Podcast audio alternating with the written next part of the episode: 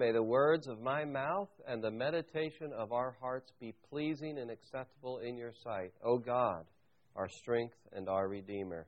Amen. And you can be seated this morning. We have been making our way through the book of Ephesians, Paul's letter to Ephesians, and we've been looking at some major sections here in this book, and we've come to some important teaching that Paul has for us regarding marriage. So I've decided I'm going to slow down here and put on the brakes and take today and next week to work our way through what Paul has to say about marriage. And I know this can be a challenging topic, and actually a painful topic for a variety of reasons. We live in a fallen world. We live in a broken world. We sin against people, and that hurts people, and people sin against us and hurt us. Our expectations and ideals don't always match, oftentimes don't match the reality of what we were looking for in life and in this area of relationships and marriage. So I'm not coming to this with rose-colored glasses at all. And I remember, I'll never forget the day that my dad called me, and this was when I was in my 30s, and I could take you to the exact spot down in St. Louis, outside of St. Louis University, right across from the parking garage there. Got a cell phone call from my dad and said, "I need to talk to you." And he began to share with me what was going on in their marriage and how it was falling apart. And I knew at that moment that the trajectory of our family was going to change and the dynamics were going to change. And it has. And it's been painful. And so we need to come to this from a place of reality, you know, that there is, this is challenging stuff. And it can be painful and difficult for people to hear sometimes because of the challenge and the pain and the trouble. But you know, our God is a God of healing and restoration. And I've seen that happening in my family as well. We're not completely there, but God is a God of healing and redemption and restoration. And God has some very important and good things for us to hear when it comes to this topic of marriage, no matter where we come from in terms of our own experience. I think it's important for all Christians to think about in our culture where the institution of marriage has taken such a hit. It's important for us to think about what the Bible has to say about marriage. Even people for whom this might seem irrelevant, I'm not married, or I'm never going to be married, so why do I need to think about this? Again, I think it's so important for Christians to understand and support a biblical view of marriage. And besides, some of the things that Paul says in this passage are very controversial, right?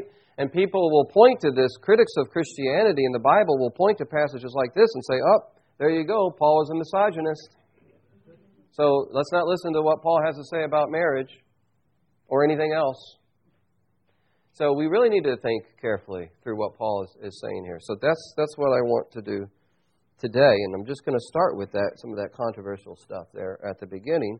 But before we get to the controversy, I don't want the controversy to cloud over the great thing, the wonderful thing that Paul is saying here about marriage. He has a very exalted view about marriage. In verse 32, he says, "Marriage is a profound mystery." Of course, if you've been married, you might be saying, "Yeah, I don't understand him. I don't understand her. It's a mystery, and it's a mystery how all this is going to work out." But that's not what Paul means when he uses that term mystery. What Paul means when he uses the term mystery here and throughout his writings, for Paul, a mystery is, it's part of God's plan that has been hidden for a very long time, but now is unveiled, now is revealed, and now it makes sense in the light of Jesus Christ. A plan that has been hidden, but now is revealed in the light of Jesus Christ. And what Paul is saying is that God planned for marriage from the beginning to reflect Jesus' relationship with His people. Now marriage has more significance. It is part of a greater story. It is part of the unfolding plan of God's work in the world in redemptive history. So he quotes, going back to the beginning, Genesis 2, "Therefore a man shall leave his father and mother and hold fast to his wife, and the two shall become one flesh." This is a profound mystery. This is the mystery, Paul says, and that refers to Christ and his church. So from the beginning, God planned marriage, designed marriage to reflect, to be a parable of sorts, a demonstration of Jesus' sacrificial love. Christian marriage finds its deepest meaning and purpose in the cross of Christ, where we see the sacrificial love of God revealed. And so, for those of us who are married, what we're trying to work towards, what Paul says we ought to be working towards in our marriage, is that our marriage will be a reflection in some small way of this sacrificial love that we see in Christ. There ought to be moments in our marriage when we say, you know what, this is what sacrificial, unconditional love feels like, or looks like, or sounds like. I don't deserve this kind of love. And that ought to be flowing through us to our marriage partner. And again, it's a reflection ultimately of the love, a small reflection of the love that God has shown us on the cross. And the way we relate to our spouse ought to be a witness to that love, to our family and friends and neighbors, our children, our grandchildren. And again, let's be real. We mess this up. We mess this up with our sin and our selfishness. We're not Christ. Our love is not always pure or unconditional. We hurt each other. We do stupid things. We say stupid things. We need repentance and forgiveness in marriage. We need the grace of God, but we cannot give up on it. We cannot lower the standards. We cannot disengage if we're married. We have to pursue what Paul is saying here, because the greatest meaning of Christian marriage is found at the cross of Christ. It reflects the sacrificial love of Christ for his people and the union between Christ and his people, the union between Christ and the church. And that is why the church always says it is holy matrimony. It is holy because of what it signifies to the world. So I think it is so important for us in our day as a church to recover something of this grand and beautiful and exalted view of marriage that connects to the greatest moment of love in human history, which is the cross of Jesus Christ. That is the context for everything that Paul has to say about marriage. Okay, it's a very exalted view, a very high view of marriage. Now, in this passage, Paul discusses the attitudes that we need to have within marriage. And these are spirit-filled attitudes. You know, this is all part of one long sentence, which is why Helen started a little bit earlier to give us a little more sense of the context. And Helen and I were talking this week. I was like, here's one of Paul's long sentences that goes on for, 4 or 5 lines. And we're just picking up in the middle of it. But this whole thing starts with, be filled with the Spirit. With that imperative to be filled with the Spirit. Therefore, do not get drunk on wine, but be filled with the Spirit. And all the other stuff that we talked about last week. How do we live out a Spirit-filled life within the body of Christ? But the important thing for us to understand is these attitudes that Paul is calling husband and wife to display in marriage are Spirit-filled attitudes. We are enabled and energized by the life of the Spirit, by God in us, to do these things. Without the Spirit, we're dead. We're dead in this. We're not going to have the resources to do it. But with the Spirit of Christ, we're enabled and empowered to live these attitudes out. And so Paul says these are the attitudes that we need to have in the marriage. And he discusses different attitudes for wives and husbands. And so today we're going to look at what he says to the wife. Next Sunday, husbands, it's your turn. It's our turn. I'm under this as well. Of course, what makes people uncomfortable is the language that Paul uses here at the beginning in verse 22 when he says, "Wives, submit to your own husbands as to the Lord." The big question, what does he mean by submit? Okay?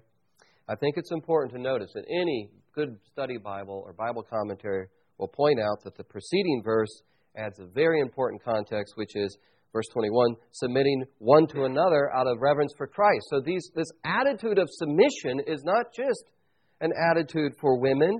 It is an attitude for men as well. It is submitting to one another is a mark of the Spirit-filled Christian within the body of Christ. And that is an attitude that both men and women need to exercise within the body of Christ. But then he comes from that context of the body of Christ to a more narrow context, which is the marriage relationship. And as he moves to that context, he says, this is what I want wives in particular to display. This attitude of submission. And what does that mean? Well, I defined it last week. Submission means to yield to another person. And the Greek word that this comes from, the Greek word that's translated here, was a word that was used in military times, in military context, in the Greco-Roman world. And it was described to, it described submitting to or yielding to a leader, the military leader, in order to accomplish a larger goal, which was, in the military context, victory. There needs to be a chain of command. There needs to be that in the military context. There needs to be yielding to the leader in order to accomplish a greater purpose. Now, I told my wife a couple of weeks ago, I told Josie, I'm going to be preaching on this topic. It's there in the lectionary. I don't want to run away from it. I don't want to hide. I asked her, would you like to preach on this topic? And after she said no, she did say, if nobody's willing to submit or yield in marriage, that's just a recipe for frustration and fighting. And I think that's part of the practical wisdom here that Paul is getting at. Submission means choosing. That's important. Choosing. It's a voluntary posture. Okay, Paul's not saying the husband has to make the wife submit. No. He's calling on the wife to take on this attitude, which is a work of the Spirit in their life. And it's voluntarily. Choose to yield to another person's leadership in order to accomplish a goal. Now, I want to talk about what submission does not mean. That's mainly what I want to talk about because, again, people point to a text like this and say your Bible's misogynistic. And I don't have time to really talk about the first century context here this morning, but we're going to talk about that next week, and you're going to see how what Paul is saying is quite radical and elevates the status of women in first century context. But here are some things that submission does not mean that some people have misinterpreted or misapplied it. It does not mean that the person who is submitting is of less value, is less of a person, or has less value.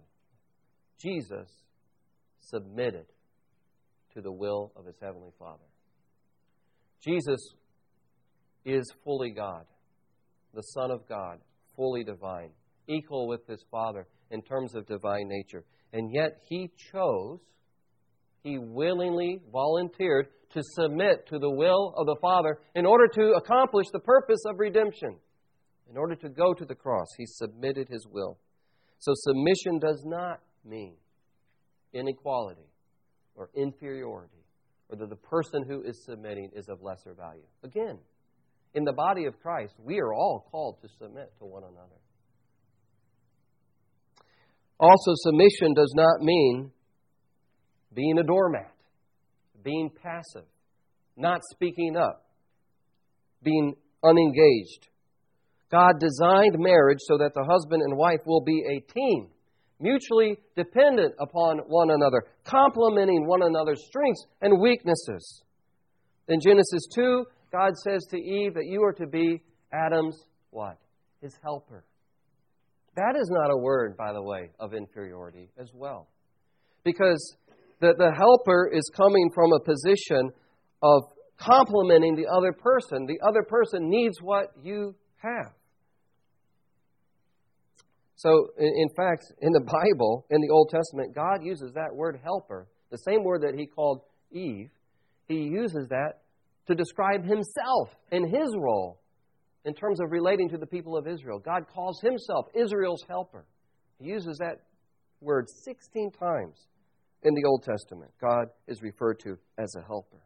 So that is not a word of inferiority. Submission does not mean being a doormat. God calls wives to be strong helpers for their husbands, a compliment to the husband. This week, Monday is my day off, and so this week I did something that I normally never do alone. Josie's usually with me when I do this, and that is go shopping. I need her help when I'm shopping. I don't want to go shopping in the first place, but if I have to go, you know, it's just run in and out of the store real quick to get something, but I don't like long, drawn-out shopping excursions. And she doesn't usually like being with me when we're involved in that. But when we do that, she's with me, and she helps me. Monday was my day off, and I decided to go shopping because Quinney Park had its annual book sale. So I wanted to go to Quinney Park for the book sale, and I had my little guy Sam with me, and Josie was with the women's retreat on Monday. And so I was alone shopping. And I don't know if you've been. Did anybody go to the book sale at Quinney Park or has been to the book sale there? It's just this big room with tables everywhere and books everywhere, and it's just the bookworm's delight, you know. But it was crowded, and so I'm maneuvering my shopping cart, and Sam's in the shopping cart. And at one point, I stopped in one aisle. There's a lot of people, busy people going back and forth. And I put my cart on one side of the aisle, and then I walked across to look at the books on the other side of the aisle, and this lady came up to me, and she said, "Excuse me, sir, but you just blocked both sides of the aisle." And I said, and without even thinking, I said, "Oh, well, that's the kind of thing my wife helps me with." And I kid you not, she said, "Well, this wife is helping you now. Move your cart." She literally said that. And so I sheepishly moved my cart. There are some things I absolutely need my wife's help with. That's kind of a silly example, but I need her help in terms of knowing how to read people and process things emotionally and relationships. She's much more adept at that than I am. And so submission is, God is not calling the wife to be passive and to be a doormat. And he's saying, no, the role for the wife is to complement, to be a strong helper for the husband. And the husband is to sacrifice for his wife. We'll get to that next week. Here's something else that submission is not. It is not absolute. The husband submitting to the wife. God is the only one to whom we should absolutely submit. Now, some people will say, well, verse 24, Paul says, wives submit in everything to their husband. But let's not take that out of context, okay? Context determines meaning and application in biblical study. So you have to put things into context. And the context of the entire Bible is that God alone is worthy of absolute submission. And the context here is, I think everything has to be qualified by what Paul says about the kind of leadership he's calling the husband to exercise. The husband is to love his wife as Christ loved the church and gave himself up for her. So this is envisioning a wife submitting, yielding to a loving leader who's willing to die for his wife, who's willing to lay down his life for her. And I bring that up. It's not absolute. I bring that up because submission belongs to God alone. And some people, this is why I'm harping on this point, because some people have used this text in a very twisted way. And it's kind of difficult to even hear about it, because I read this book that was published in 1989 by a clinical psychologist called Battered into Submission. And that's what he was talking about. Cases he had seen where the husband would say, even though he was abusive to her physically, you have to submit. And the wife, in some cases, saying, if only I would be more submissive, this would stop. That is light years away from what Paul is talking about here. Husbands, love your wife as Christ loved the church. Women who are in that context need to get out and get help.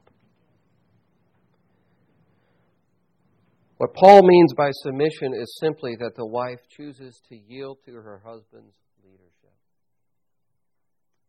I was in the Covenant Library this week, Tuesday, with a stack of books on this issue. I knew there's going to be a lot to think about, talk about, and how to frame it, how to be faithful to the text. And a pastor friend came by and he said, "What are you working on?" I said, "I'm working on Ephesians 5. He said, "Oh." Submission, headship, all that? Yeah. And he's a bright guy. He said, "You know what? When I preached on that, I defined it as a willingness on the part of the wife to let her husband take leadership, to take responsibility, a willingness, a yieldingness."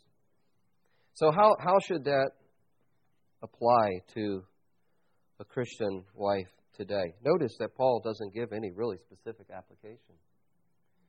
And of course, Paul's inspired by the Holy Spirit, and that's such wisdom, because Paul is not tying us down to stereotypes that would have been associated with first century culture.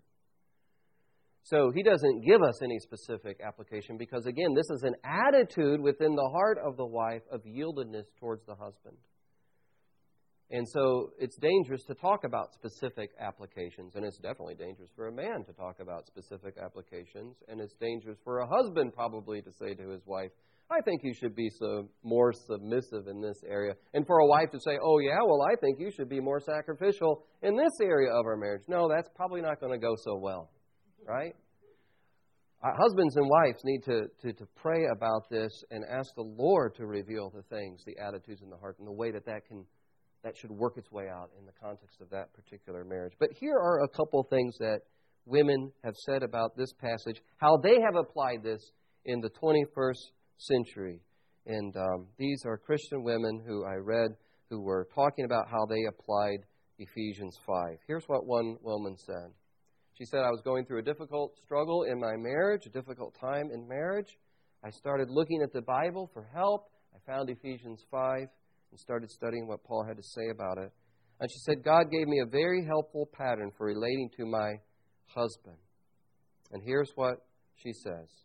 "See him as a gift from God. See him as a gift from God.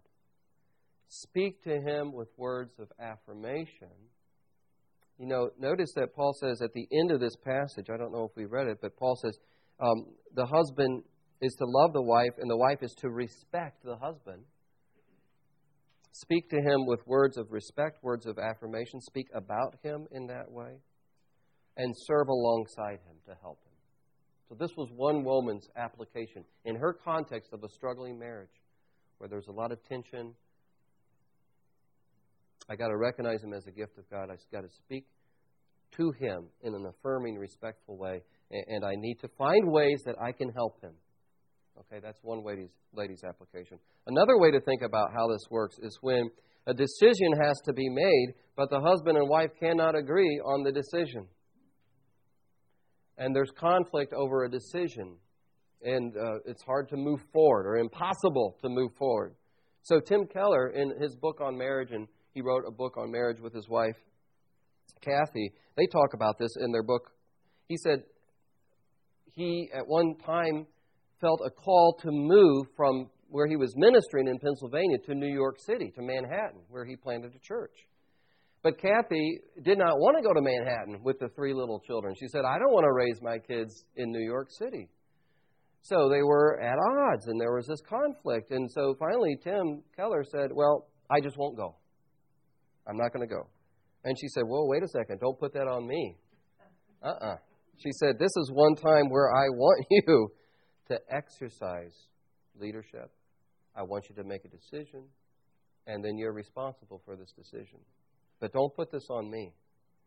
She said, I'm going to quote exactly what she said. "You have to be a leader here and take responsibility. That's your job. It's my job to wrestle with the Lord until I can joyfully support your call." And that's what happened. And the rest is history. I mean, Redeemer Presbyterian Church has grown and grown and grown and influenced churches throughout the United States and throughout the world. Sometimes a decision has to be made. Somebody has to take responsibility. And I think that is one application of what Paul is saying here, where he says, Wives, yield, and husbands, take leadership, loving leadership for your family. So, brothers and sisters, these are spirit-filled attitudes. This happens as God works in our life. He calls the wife to be a strong helper, an essential complement to the husband who is also willing to yield. And God calls the husband to be a servant leader who's willing to lay down his life for his wife. I think this is countercultural stuff, but I think it's very compelling when you see this dynamic at work in a marriage, when there is love and respect flowing in a marriage. And I've seen it here. It's very compelling, and it's an echo of the love that God has spoken to us at the cross. Amen. Let's pray. Your word has to say to us about marriage and the gift that it is and can be, and help those of us who are at this season of our life married to be faithful to what you are teaching here and to have these attitudes. Lord, no matter where we're at in our station of life, married or single, we need your grace. We need your Spirit to be faithful to the life that you call us to live, that is to be a reflection of your love. Help us to do that. In Jesus' name, amen. Amen.